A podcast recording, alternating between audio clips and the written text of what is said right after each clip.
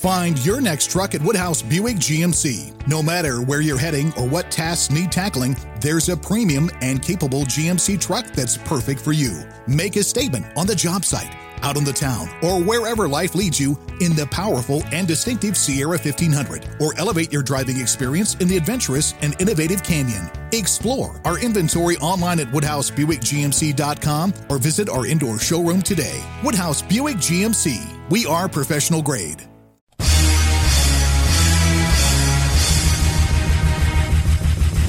This is America with Rich Valdes, powered by PolitiWeek.com. And Rich Valdes is with us, former Christie administration official. You worked for Chris Christie, you've been in politics, done a lot of public service stuff. Rich Valdes, columnist now with the Washington Times. This is America.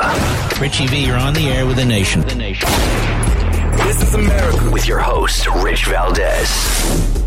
All right, what's up, America? I am Rich Valdes, your liberty loving Latino amigo, right here, 17 blocks away from Madison Square Garden in New York City, at Rich Valdes on all the social media.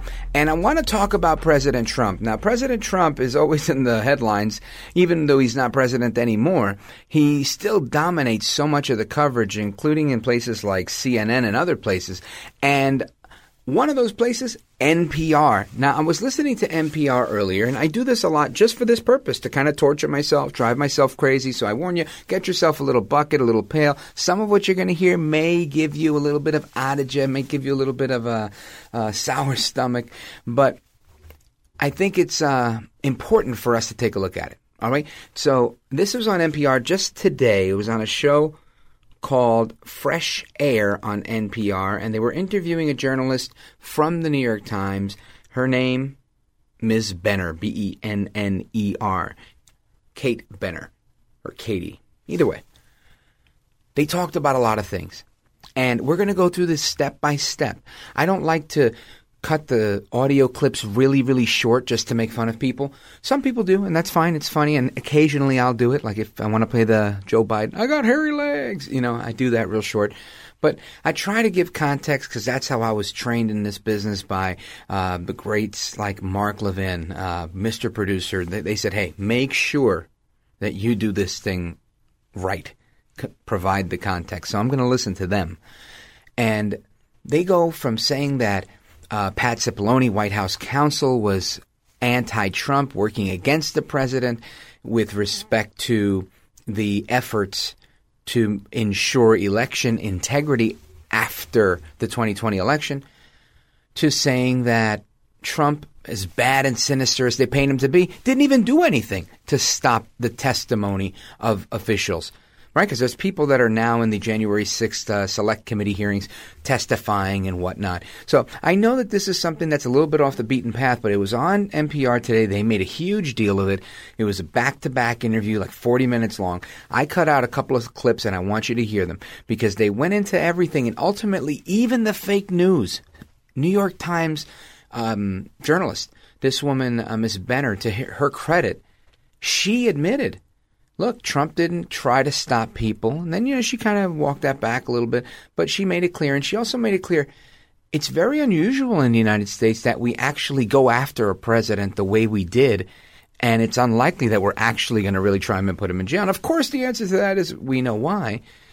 He didn't do anything wrong. But all that being said, I want you to listen to this interview between uh, the host of Fresh Air and this reporter, journalist uh, Benner, about Pat Cipollone. Listen to this. Have any of the people who worked on behalf of Trump spoken with you recently about these ongoing investigations?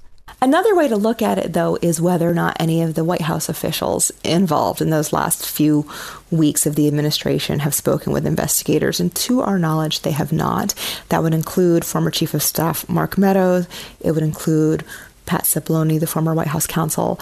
We do know that during his nearly seven hours of interview with the Senate Judiciary Committee, that Jeff Rosen was very forthcoming about the role that Pat Cipollone, the former White House counsel, played in these final weeks. He felt that Cipollone was uh, both privately supportive of the Justice Department and that in key moments he was willing to push back on Mark Meadows and on Donald Trump. All right, I'm going to stop that right there because I know that you don't want to listen to this thing. And this is why I cut this thing down because I know it's kind of like torture to listen to this stuff. It's like uh, nails across the chalkboard. But I want you to hear what they have to say because they went on. There's uh, only a couple more clips saying that Trump's so bad, Trump is this and Trump is that. But guess what? Trump and his legal team, Former Representative Collins, stopped short of stopping anybody from testifying. In fact, they said, you know, uh, they could have used some legal maneuvers and said, hey, look, no, you're not going to do that. We're going to claim executive privilege. We're going to do this. We're going to do that. He said, do what you got to do. Go right ahead. I'm not stopping anybody from testifying. But the people that you've already subpoenaed to testify, let that be it and let's move forward. Listen to this. What are Trump and his lawyers trying to do to prevent people from testifying in the ongoing investigations?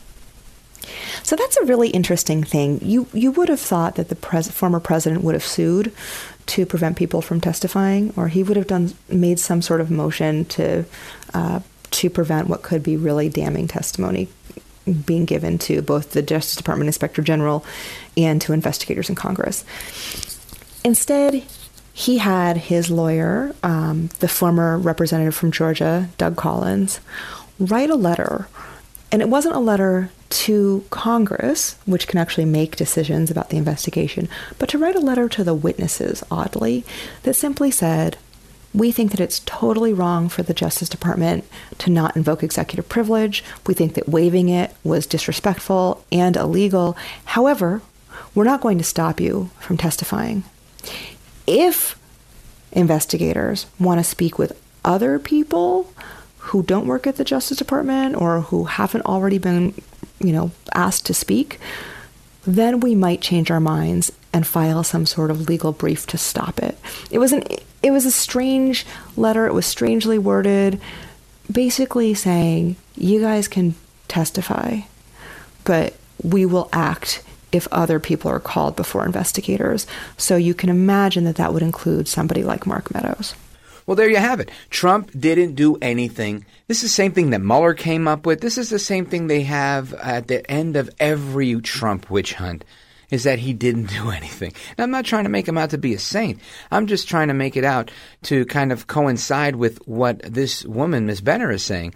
That, and you'll hear in a moment what I'm talking about, that we, this is the United States and we don't go after this. And she doesn't even come across as she's on Trump's side.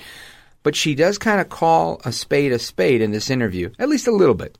Now, she goes on to say that it was Mark Meadows and uh, the attorney Clark who was trying to finagle his way into becoming U.S. Uh, not U.S. attorney, attorney general. Now, I don't know how true or false that is. Uh, I, I'd never heard that story. However, I do know that she mentions it and makes it sound like it's this guy Clark and Mark Meadows who were doing all of the cajoling of people, presumably at the hand of President Trump. But how could it be? Como puede ser? Listen to this. So, just to clarify, who are they saying could testify? And who would they try to stop from testifying? So, investigators in Congress, they've they've asked for the testimony of a few key former Justice Department officials. That would include Jeffrey Rosen, who was the acting attorney general at the time, Rich Donahue, his deputy, the acting deputy attorney general. They've asked for testimony from um, a man named Patrick Hovakimian, who had acted as chief of staff uh, to top officials and was knowledgeable about, you know, all of the efforts by Jeff Clark to uh, both subvert the election results and perhaps even become Attorney General himself. They've asked for Jeff Clark, and then they've asked for two U.S. attorneys in Georgia to come in. And what Trump said in his letter was this group of officials, I'm not going to stop them from testifying. Even though I think it's totally wrong and outrageous that the Justice Department has said they can, I'm not going to stop them. However, if investigators ask for anyone else, I could change my mind. And you could imagine that the anyone else would be likely to include somebody like Mark Meadows, the former chief of staff, who, based on documents, uh, emails, the handwritten notes of Donahue, and our own reporting shows you know that he was deeply involved in in all of these efforts uh, to pressure the Justice Department. All right, now even a broken clock is right twice a day. And even if there's some spin on this, I think she uh, genuinely tells the truth here. And not that I suspect that she's lying. I believe she's telling what she believes to be true. But here, I think her reporting has led her down a road where clearly Trump's not going to jail. All these people that have this fantasy, oh, Rudy Giuliani's coming out in handcuffs. Trump is coming up in handcuffs. They're going to be in orange jumpsuits. You people are out of your minds. Equally, like the people that think Fauci's going to jail, Hillary Clinton's going to jail, lock her up, lock her up, lock her up. It's a pipe dream. It's not happening. I mean, when was the last time you saw anybody go to jail for political corruption? Deval Patrick or uh, Kwame?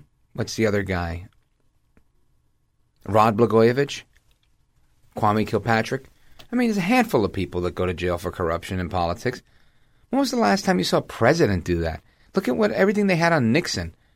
And he just said, All right, I'm going to retire. Take care. I'll see y'all. Peace.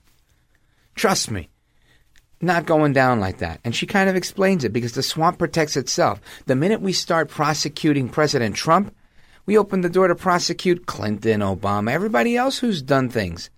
And I'm not saying that Trump has done things. I'm just saying they won't set that precedent. They just want to set him up to try and take him down and destroy him so that nobody ever gets motivated to do this type of thing again. Anyway, listen to this one. The Justice Department already had some clues about what was happening uh, in terms of Trump trying to overturn the election results a few days before January 6th, a few days before the attack on the Capitol. Um, what have you learned about the reaction within the Justice Department after the Capitol was invaded by Trump supporters? In the hours after the January 6th attack, I think that the best description for what was going on inside of the Justice Department was a feeling of complete horror. You know, they felt that they had survived what they saw as a coup attempt by one of their own colleagues just days before.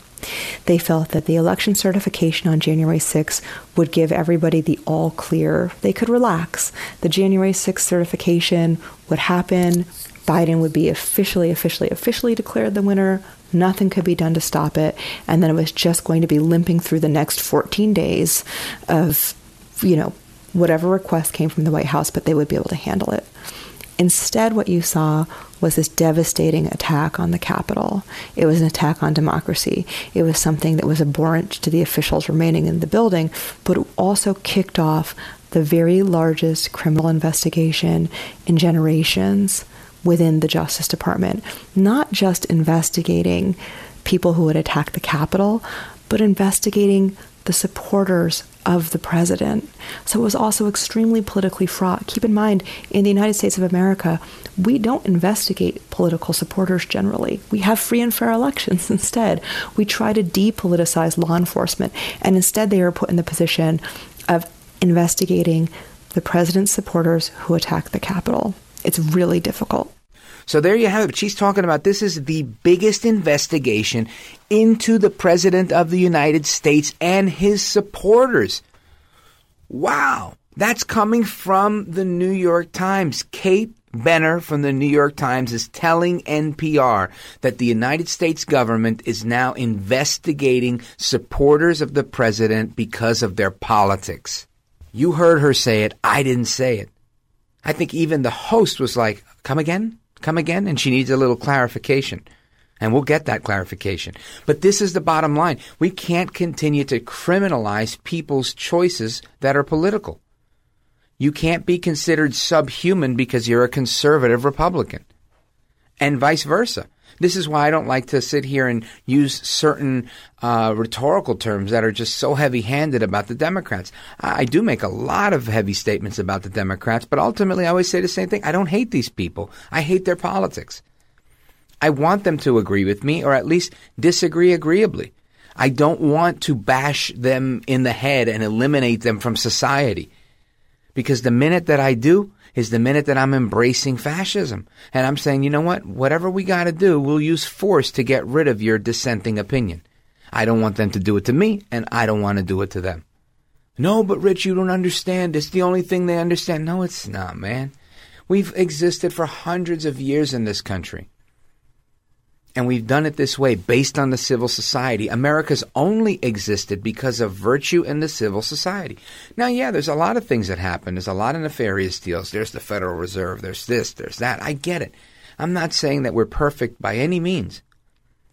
I am saying that the politics in America and the body politic in America are done civilly. And it's not just the formality of people in Congress saying, oh, the gentlewoman from here and the, the gentleman from X, Y, and Z state. It's literally how it's baked into the plan. You do all the dirt you can and you don't get caught. You do all the dirt you can without getting your hands dirty. You do all the dirt you can while smiling and keeping your nose clean. This is how they do it servers and basements, backroom deals. It's never in your face, smash and grab. Now, we're getting close to that because certain people are saying, you know what, you Democrats are too weak. All these little uh, uh, tricks and shadiness and the chicanery, it's just not enough. We've got to really get in their face. Like, you know, Rashida Tlaib, she, she starts screaming and getting in people's faces, and they embrace that type of uh, violent, fascistic behavior. And instead of the Democrats pushing back on that, they're like, oh, snap, I'm afraid of them, so I'm going to roll with them instead of getting rolled over.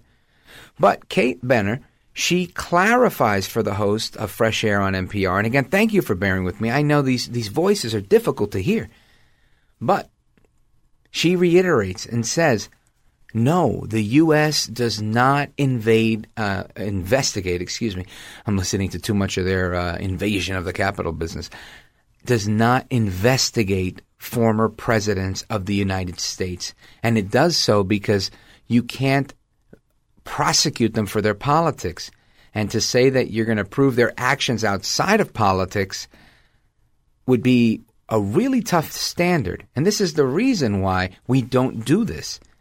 And we hope that people are scrupulous in this job. But it's the same reason when somebody calls and says, What's going on with Joe Biden? How come nobody arrests him for treason, for this, for that? This is part of that reason. The other reason is the people that would lock him up are all his friends and work for him. But anyway, listen to this. There's some very incriminating information that has come out so far about what Donald Trump tried to do to um, nullify the, the Biden victory and declare himself the winner. So, why do you think that it's more likely that um, other officials would be prosecuted but not Trump himself? Because if he's the one pulling the strings and if he's the one doing the ask, why would he be not prosecuted? Why wouldn't he be prosecuted? I guess the reason I'm hesitant to say that the Justice Department would want to open up an investigation to President Trump first. I guess there are two reasons for that. One is really practical, and the other is a little bit more philosophical, maybe. But the first one is that the Justice Department, as it builds cases traditionally in almost any criminal matter, you start with uh, lower level players and you work your way up, finding evidence, and based on the evidence, move up the chain higher. So you would start with somebody lower level who might have just been helping the president in his efforts figure out through that investigation what you find and whether or not it supports the idea of moving higher toward the president. So that's just a practical matter. Mm-hmm. And the other is that the very idea of criminally investigating and prosecuting a former president is really much more politically difficult in the United States than I think that that you know the public has treated it over the last four years. We had an extremely unusual presidency marked by investigations, marked by two impeachment, so constantly marked by accusations of you know misdemeanors, high crimes, and actual violations of the criminal code. That is not usual, but the public has been primed to believe that that the idea of prosecuting a president or a former president is is something that can just be done. It is something that is so unusual and we must be so careful about in the United States. I truly believe that. We have a democracy, we have elections, and we generally have been taught that we don't go after people because of their politics. We don't criminally investigate them or indict them. So to make that distinction is really difficult for the Justice Department. To make the distinction that we are investigating the former president for his actions rather than his political beliefs is going to be a very hard thing to do. And the department's not going to want to take that on unless they feel really certain that they can do that based on evidence. All right, so there you have it. She laid it out again. You can't do this stuff without evidence. There is no evidence. You can't just say, because I don't like him and I don't like his politics, that all of a sudden we're going to put people in jail and start locking them up. Doesn't matter if it's an arena filled with Trump supporters screaming, lock her up or lock him up for Fauci, or if it's these clowns in CNN and NPR and everywhere else saying that Trump is going to be coming out of the White House in handcuffs and his attorney Giuliani is going to be following suit. All of it's BS. I'm not saying. Do you think Hunter Biden's going to go to jail? No. These are distractions. It's like throwing a dog a bone so that he has something to chew on and he doesn't get into your hair. You want to keep him busy. See past that noise so that you're not the dog with a bone. Let's really go after the things that matter. Keep it locked right there. I'm Rich Valdes. Up next, how the investigations into Trump continue, this time with his taxes and what the IRS is going to do to try and quote unquote take down tax cheats. What the IRS is going to do to take down tax cheats. Don't move a muscle. I'm Rich Valdes. This is America. This is America. Find your next truck at Woodhouse Buick GMC. No matter where you're heading or what tasks need tackling, there's a premium and capable GMC truck that's perfect for you. Make a statement on the job site, out on the town, or wherever life leads you in the powerful and distinctive Sierra 1500, or elevate your driving experience in the adventurous and innovative Canyon. Explore our inventory online at WoodhouseBuickGMC.com or visit our indoor showroom today. Woodhouse Buick GMC. We are professional grade. This is America. What's up, America? Welcome back. I am Rich Valdes, Valdes with an S, and we're talking about the continued takedown of President Trump. They keep going after him. And I want to look at this um, audio. I want you to listen to this clip of audio. No, no, no, don't worry. It's not NPR. It's even worse. It's MSNBC. It's Joy Reid. Joy Reid was on MSNBC, and she says, she's always on MSNBC, but she was on there yesterday. And she says, Cuomo and the Democrats hold their members accountable. Wow. Isn't that something? Cuomo's holding people accountable. Well, at least the Democrats are holding Cuomo accountable, is what she's talking about. And we're still waiting for the resignations of Matt Gaetz, Jim Jordan, Madison Cawthorn. And I'm thinking, why? What did these guys do? I mean, I know they're trying to pull down um, uh, uh, one of these witch hunts on Matt Gaetz. But what did Jim Jordan do? What did uh, Madison Cawthorn do? He's brand new in Congress. He's in a wheelchair. I, I don't understand. He said a few bombastic things and that somehow gets everybody angry. Maybe he told the truth and they didn't like the truth.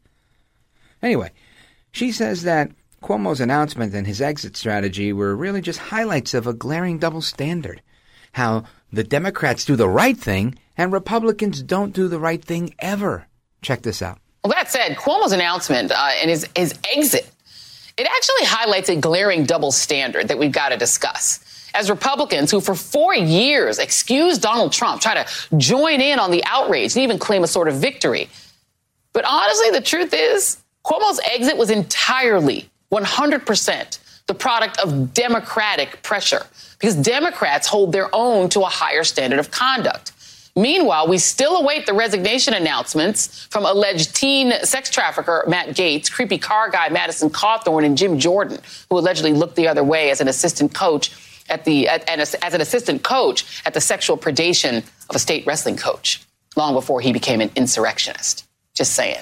Just saying. Just saying, Joy Reid. Well, here's what I'm just saying, Joy Reid. Check this out. I would say that you talk all this smack because you, you want to try and deflect. But the reality is, people are still coming after Trump, right? What is it that Trump has done that's so evil and nefarious, right? They're saying that some people in his organization may have not paid tax on certain corporate perks, and they want to put these people in jail for having a company car or a company card, a company credit card. I mean, seriously, maybe using a company apartment in one of the Trump buildings. You should go to jail for that because you received it as a gift and didn't pay tax on it? Are you serious? Now, a federal judge has upheld parts of the House's uh, subpoena for Trump's tax records. And this is uh, news from today, Thursday, August 12th. New York Post, check this out. Federal judge in Washington, D.C. has ruled Wednesday that House Democrats are entitled to some of former President Donald Trump's financial records, though fewer filings than they had sought before the 45th president left the White House. The decision by the United States District Judge Amit Mehta was the latest turn in a case that has already seen the Supreme Court intervene once and the High Court may do it again. Democrats in the House Oversight and Reform Committee initially subpoenaed Trump's accounting firm, Mazars USA, back in April of 2019 for records dating back to 2011. Now, you tell me, he started running for president in 2015 got elected in 16 and took office in 2017. Yet the House of Representatives wants his tax records going back to 2011. Doesn't that strike you as odd? It strikes me as odd. I know they'll make a case saying, well, we want to see what kind of dealings he has and blah, blah, blah. We just want to know stuff and then maybe we'll form a conclusion. That's not really how things work in life. But anyway. Now, then President Trump challenged a subpoena in court and he lost twice before the Supreme Court ruled in July of 2020 that these lower courts had not taken into account quote unquote special concerns regarding separation of powers. Oh, that's funny. I seem to remember the great one Mark Levin mentioning those things. I'm glad the court was listening. But applying a new analysis set out by the Supreme Court, Judge Mehta ruled that the committee was entitled to the information about Trump's lease agreement with the Federal General Services Administration for his Washington, D.C. hotel. The judge also ordered Mazars to turn over the tax and financial records of the Trump and Trump organization, so his individual taxes and his company's taxes, only for the years of 2017 and 2018 over to the House committee. Mehta also ruled that the committee was not entitled to any other records, saying lawmakers had identified a limited need for them, and he granted it based on those need those two years. Quote, the more Congress can invade the personal sphere of a former president, the greater leverage Congress would have on a sitting president, is what Judge Mehta wrote. And the greater leverage for the greater or improper institutional advantage that Congress would possess over a co equal branch of government. That seems somewhat fair in my estimation of it. If you get all this information, now you have all this leverage on a president, even if he was a candidate and whatnot. So it's unfair. And he's saying he's doing this based on this tiny scope that they provided that he might have been violating the emoluments clause and blah, blah, blah, which I think is a stretch, but hey. So the committee reissued the Mazars subpoena in February of this year, and the previous one expired on the swearing in of the new Congress in January. Committee Chairman Carolyn Maloney said in a statement that the ruling recognized that the Oversight Committee is entitled to a broad set of President Trump's financial records as part of our critical investigation, which is aimed at preventing presidential conflicts of interest, self-dealing, and constitutional violations. This is what they're making up, you know, so that this never happens again, so we never get a Trumper again.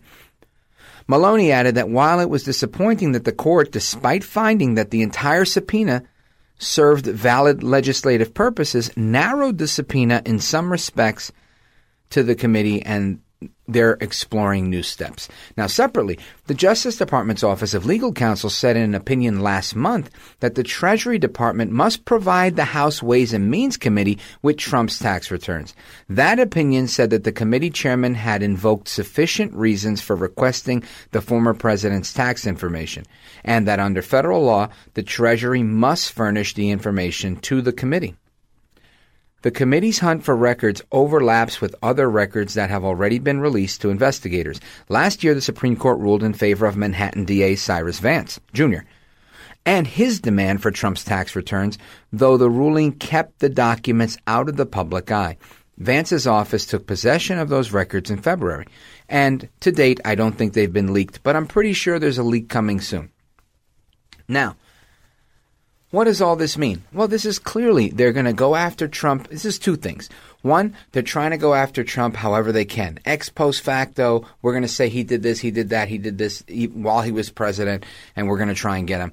And I don't think that he's um, going to be found guilty of absolutely anything because he went into the presidency having businesses.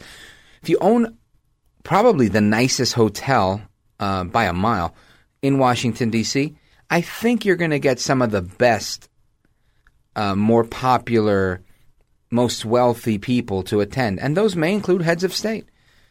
And I didn't print, I should have printed the article, but there were plenty of times where the Trump organization donated revenue from heads of state while Trump was president back to the Treasury to avoid any even um, perceived impropriety. But the point here is if this is what they're going to do to Trump because he was independent, he was ballsy, and he was uh, wealthy, wealthy enough to take a more than half a billion dollar loss to be president and to run for president. Imagine what they'll do to you and me that don't have the resources and influence and network that Trump has. And that's exactly what I'm looking at. My buddy in Texas, Dave, big shout out to Dave in Texas. He's in Houston. He sends me this article and says IRS plans to track down tax cheats. At a time, and this is in Kiplinger.com, and it says at a time when Americans are deeply polarized on many issues, the need to crack down on tax scofflaws is one topic that probably won't trigger a Thanksgiving dinner squabble. Lawmakers like the idea too, because narrowing the tax gap, the difference between the taxes owed and the amount that goes unpaid, could fund billions of dollars in government spending on, guess what? Infrastructure, as well as child care and other initiatives. So estimates of the size of the tax gap vary, but IRS Commissioner Chuck Rettig made headlines early in the year when he estimated that it exceeds a trillion dollars every year. When it comes to specifics, though, some proposals to recover outstanding taxes could give even honest taxpayers Uh, a little bit of grief on this, particularly if they have privacy concerns. Now, the Biden administration's proposed increasing the IRS budget by $80 billion over the next decade, which would fund, among other things, the cost of hiring 5,000 new enforcement agents. So we'll make it bigger and stronger, and they'll be in your face a little bit more. I'm from the government, and I'm here to help said no one ever. Anyway, the administration has emphasized that the proposed increase in audits, which have plummeted in recent years, would focus on large corporations and individuals who earn more than $400,000 a year. And we've had this argument. There's a whole bunch of people like that. Just because it's not you and me doesn't mean anything. Unlike taxpayers who have taxes withheld from their paychecks, wealthy individuals tend to earn more of their income from investments and other non labor sources that aren't subject to withholding. But if you're self employed or if you've invested in cryptocurrency, measures to reduce the tax gap could affect you even if you le- earn less than $400,000 a year. Aha, uh-huh. dun dun dun. Is this TMI? Well, look, in an effort to crack down on sole proprietors and self employed taxpayers, guess what? We call them the middle income earners, or the Dems call them the middle class, who underreport their income or inflate their deductions, the Biden administration wants to require their banks, your bank, to report the amount of withdrawals that you make and deposits that you make during the year, in addition to the interest that you earn. Wow, look at that. How nice. For example, Form 1099, which banks send to the IRS and their customers every year, might show that a customer had $100,000 in deposits, $20,000 in withdrawals, and 4,000 or excuse me, $400 in interest. The Treasury Department says this additional information would help the IRS identify taxpayers who aren't reporting all of their income. But the amount of information the reporting requirement would need would generate is really tied to a lot of things and would cause pushback from privacy advocates. The banking industry, Republican lawmakers, etc., all would take exception. Critics say it would bury the IRS in information, much of it not useful for enforcement purposes. They just want to know more about you. Big Brother is coming at you again from a new angle. Now they want to know every last penny. Separately, the Treasury Department wants to require payment services and businesses that accept cryptocurrencies to report transactions that exceed $10,000, a requirement that already applies on cash transactions, as well. Taxpayers who've invested in cryptocurrency need to keep good records because it's going to be a big focus area uh, for the IRS, says Tim Speiss. He's a partner at the accounting firm of EisnerAmper. The IRS is concerned that some investors are using cryptocurrency to shield income from the government. And that, of course, is contributing to what they like to call the tax gap. I would like a tax gap, a big gap between me paying taxes and the government, right? Huge gap is what I'd like. Anyway, here's the upside. While much of the focus of the administration's proposal is to shrink the tax gap that's been uh, enforced here, there are deals to sweeten it as well in this plan. Increasing the IRS budget would help the agency replace outdated technology. This is all spin right here and improve their customer service. Yeah, right. The Treasury says it was abysmal during the, t- the pandemic. Taxpayers who tried to call the IRS endured long wait times, blah, blah, blah, and blah, blah, blah. In part, blah, blah, blah, more spin, more spin. The Biden administration wants to reverse that trend by adding customer service representatives, including staffers dedicated to helping taxpayers navigate recently expanded programs such as the Advanced Child Credit. Wow, that's a whole lot. So we're going to give you a few hundred bucks if you're uh, a recipient of the child tax, uh, child tax credit, excuse me. And even if you don't have kids, we'll figure out a way to give you a piece of that pie. And it's a bribe to earn some points, some brownie points. And everybody else, listen, we need rats everywhere. We need a rat at the bank. We need a rat here. We want all sorts of information. The government wants all of your information. That's where we're at. Unbelievable. Anyway, this is why I say you have to stand for something, whether it's the IRS or anybody else, because if you stand for nothing, you will fall for anything. And the only thing necessary for evil to triumph is for good people like you to sit there and do nothing. So don't let evil triumph. Don't let it happen. Don't let the IRS come on top of you or get into Trump's pocket. Don't just, we have to push back. We have to raise our voices. Anyway, that's your job. Hasta la próxima. Until the next time, I am Rich Valdes, and this is America. This is America.